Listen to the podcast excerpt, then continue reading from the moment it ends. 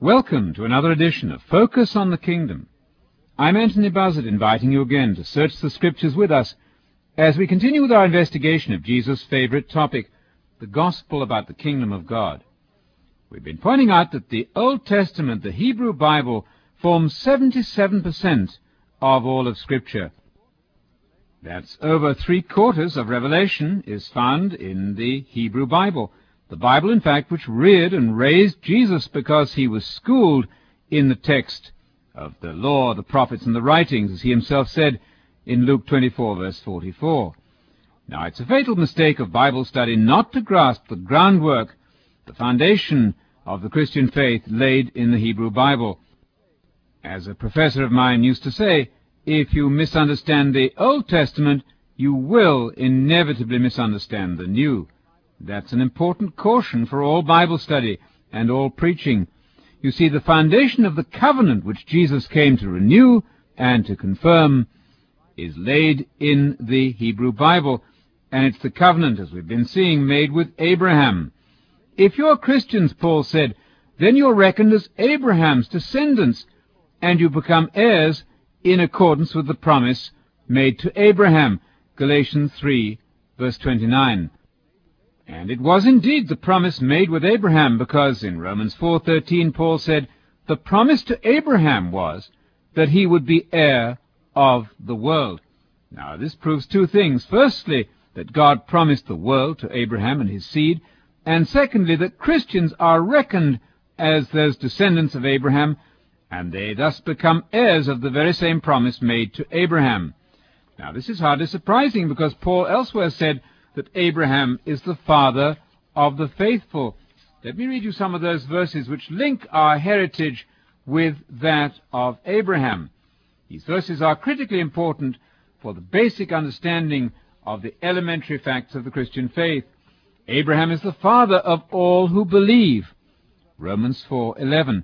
Christians are those who belong to the faith of Abraham. Romans 4:16. Christians are to walk in the steps of our father Abraham. Romans 4 verse 12. And then Paul said in Galatians 3 verse 8, the gospel, that's to say the Christian gospel, was preached in advance to Abraham. In Galatians 3 9 he said, those who are of faith, that's to say those who belong to Christ, who are Christians, are blessed along with Abraham the believer. And the expression the believer means the Christian in the New Testament. Did you realize that Abraham was a prototype believer? His faith is supposed to be our faith. We're to walk in his steps. We're to have the faith of our father Abraham. Jesus indeed was the great exponent of Abrahamic faith. He walked in faith, in faith in God, that is, just as Abraham walked in faith and believed the great promises of God. According to Scripture, Christian faith is Abrahamic faith. It's also the faith of Jesus. The faith of Abraham and the faith of Jesus are similar. We can demonstrate that very simply in Galatians chapter 3 verse 14. Paul speaks there about the blessing of Abraham coming to us in Messiah Jesus. Here are Paul's exact words. In Christ Jesus, the blessing of Abraham will come to the Gentiles so that we might receive the promise of the Spirit through faith. In verse 19 of that same third chapter of Galatians, Paul explains that the law of Moses was added temporarily, but only until the promised seed, who is Christ, should come. And the promised seed, Jesus Christ, is, according to Paul, the one to whom the promise, that's to say, the promise of the inheritance, is made. Did you know that Jesus Christ is the recipient of the promise made to Abraham. The great promise made to Abraham was not only to him, but it was given also to his seed, his descendant, and that distinguished single descendant is, of course, the Messiah Jesus, and we become part of that seed, because as Paul said in Galatians 3.29, if you're Christians, if you belong to Christ, then you become Abraham's seed, and you also are heirs of the promise. Promise then was made to Abraham and his seed. That seed in the singular is Jesus Christ. That seed as a corporate plural entity is all of those, Jew and Gentile alike, who become Christians and thus heirs to the promises made to Abraham. Now, with all those facts in mind, you would think that Christians would be eagerly interested in this inheritance which has been promised to them in Christ Jesus.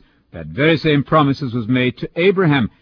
We need then to search out the nature and the content of the oath-bound covenant promises made by God to Abraham, when, as we remember from Galatians 3.8, the gospel was preached in advance to the father of the faithful, to Abraham. With that in mind, then, let's go back to Genesis to search out the meaning and the content and the nature of these famous promises made to Abraham. In Genesis 12, verse 1, we have the foundation of the Christian faith laid. You'll remember that in those early chapters of Genesis, 1 through 11, following the creation, the world became a wicked place. After the devil had intervened to confuse Eve and Adam and lure them away from obedience and trusting in God by his clever deceptions, this led to a terrible event in Genesis 6, in which the human biological chain was interfered with when angelic beings actually cohabited with human females. This terrible episode interjected into the human society a gross evil, and wickedness went on from bad to worse until eventually the flood was the only solution. At the time of the flood, and you'll remember that Jesus draws a parallel between conditions on the earth prior to his second coming and the evil that was rampant on earth just prior to the flood, at the time of the flood, only eight people survived. Tragically, the human race did not learn its lesson, and a further judgment was brought on mankind at the time of the Tower of Babel. And then in Genesis 12, God, so to speak, made a new start, almost like a new creation. He began with a single individual and single family, and called them out of the land of Babylon to a land that he was going to show them. This, of course, is the beginning of the story of Abraham. And this is the foundation also of the Christian faith. I remind you again that Christians are those who, according to Paul, belong to the faith of Abraham. Romans 4:16. Abraham is the father of all who believe, the father that is of all Christians. Romans 4 verse 11. Again, Christians are supposed to walk in the steps of our father Abraham. Romans 4 verse 12. And of course we remember always in these studies about Jesus' favorite topic, the kingdom of God, that the gospel was preached in advance to Abraham.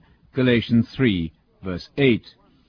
Well, now in Genesis 12 verse 1, we begin the story of the most distinguished of the patriarchs, Abraham, the father of the faithful. Genesis 12 verse 1 reads like this, now the Lord, that's to say the one God of Israel, the Father of Jesus Christ, the Lord, Yahweh, although we're not certain how that word should be pronounced, the one God of Israel, written most probably in all capitals in your Bible, the Lord said to Abraham, Go forth from your country, and from your relatives, and from your father's house, to the land which I will show you. Right at the outset of the story, we see that there was a land involved. Abraham was invited to leave one land and go to another land that he knew nothing about, to walk in faith and to proceed as God commanded to the land that God would give him. And God then went on and said this, I will make you, Abraham, a great nation, and I will bless you. I'll make your name great, and so you will be a blessing, and I will bless those who bless you, and the one who curses you I will curse, and in you all the families of the earth are going to be blessed. I think you'll have to agree that there are enormous benefits there for Abraham, if only he will obey God. What a rich catalogue of blessings are in store for Abraham if he responds in faith to this gospel message about the land to which God was going to lead him. And so how did Abraham respond to this divine invitation? In verse 4 of Genesis 12 we read, So Abraham went forth, as the Lord had spoken to him, and Lot his nephew went with him. Now Abraham was seventy-five years old when he departed from Haran, and Abraham took Sarai his wife, and Lot his nephew, and all their possessions which they had accumulated, and the persons which they had acquired in Haran, and they set out for the land of Canaan, and thus they came to live in the land of Canaan. And Abraham passed through the land as far as the site of Shechem, to the oak of Moreh, and the Canaanite was then in the land. And the Lord appeared to Abraham. Now comes the first of many confirmations of the great land promise. The Lord appeared to Abraham and said, To your seed, your descendants, I will give this land. And what was Abraham's response at this point? Well, he built an altar there to the Lord who had appeared to him. Not only then did Abraham obey and trust with absolute confidence in God's statement, God's proposal about the land, but when it was reconfirmed to him, he immediately worshipped God by erecting an altar. This, remember, is the essence of Christian faith. Abraham is the father of the faithful, according to Paul, and we Christians are supposed to walk in the steps of our father Abraham. Romans 4, verse 12. Now, we should not miss the obvious parallels between the story of Abraham and the subsequent announcement of the gospel by Jesus. Do you see that Jesus also issued an announcement, a declaration of God's purpose, and invited people to repent and believe in that message?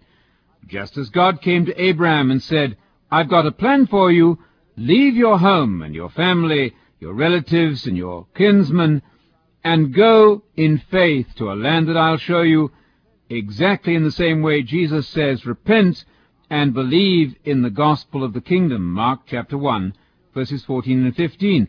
The time is fulfilled, Jesus said, the kingdom of God is at hand. Repent and believe the gospel. Faith, I have to remind you, means giving credence to what God says, trusting in God's statements and declarations, believing God that He is speaking the truth, and that He is speaking in our best interests, and as a loving Father, that He's offering to His children, His creation, the promise of immortality, of living forever in the future kingdom of God. I have to remind you that God's words are critical.